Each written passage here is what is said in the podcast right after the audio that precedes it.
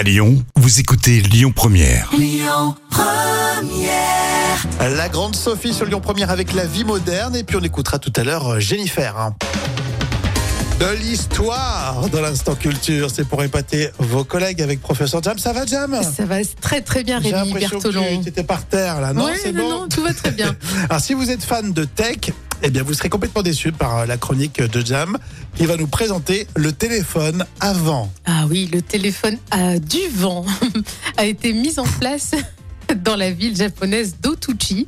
Alors, on est juste après le tsunami euh, dévastateur hein, de 2011, Mhm. on s'en souvient. hein.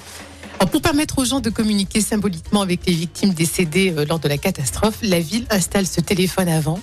C'est une cabine qui est créée par le, le paysagiste Itaro Sasaki à la suite du décès de son cousin. D'accord, et c'est vraiment un téléphone qui ne sert à rien. Ah Oui, tu, tu parles avec l'au-delà. Oui, et son succès a été tel qu'il a inspiré la construction de cabines similaires dans d'autres parties du monde. Si je comprends bien, il y a un effet psychologique en fait, en- ou alors de croyance. Oui, c'est exactement ça, tout à fait. C'est lié, euh, voilà, la catastrophe de ce tsunami était euh, terrible. Ouais, non, mais c'est vrai que ça paraît un peu loufoque, mais euh, je respecte les familles en deuil comme ça. hein. Et oui, chacun essaye de faire son deuil comme il peut. Hein.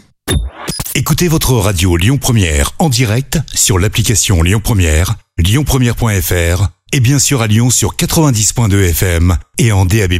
Lyon Première